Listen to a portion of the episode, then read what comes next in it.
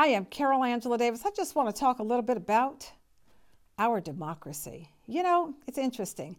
Mitch McConnell tried to destroy our democracy, Donald Trump tried to destroy our democracy, the Republicans tried to destroy our democracy, Vladimir Putin tried to destroy our democracy.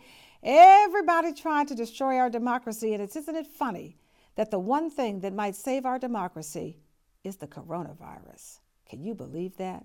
That's right, folks. It's kind of weird, huh? Because here's the deal. The bottom line is this, okay? The coronavirus, unlike the Republicans, particularly Trump and his merry band of nothing but white males running everything, even though Trump discriminates, guess what? The coronavirus does not. How about that, folks? It doesn't discriminate. It's coming after everybody. And that little tiny coronavirus is going to make it so Trump can't hold his rallies. That's right, folks. He's not going to be able to go out in the public and stir up drama because that's really all he's doing. Going out there and performing like it's a big wrestling match, a, a, a verbal wrestling match.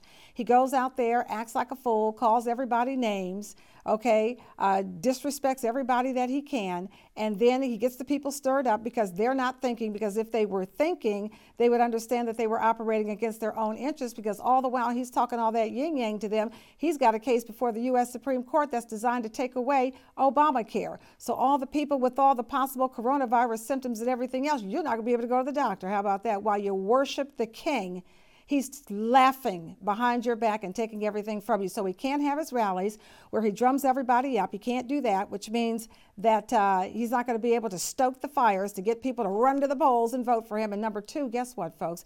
We're going to have to have paper ballots by mail because nobody's going to the polls. We aren't crazy because the coronavirus, even if it stops now, we all know it comes back in the cold weather now that's endemic to our society because Trump refused to do the work on the front end early enough because it was a hoax which it isn't. So now we're going to end up with paper ballots. Sorry, Putin. Sorry, Mitch McConnell. You didn't get to disrupt the vote.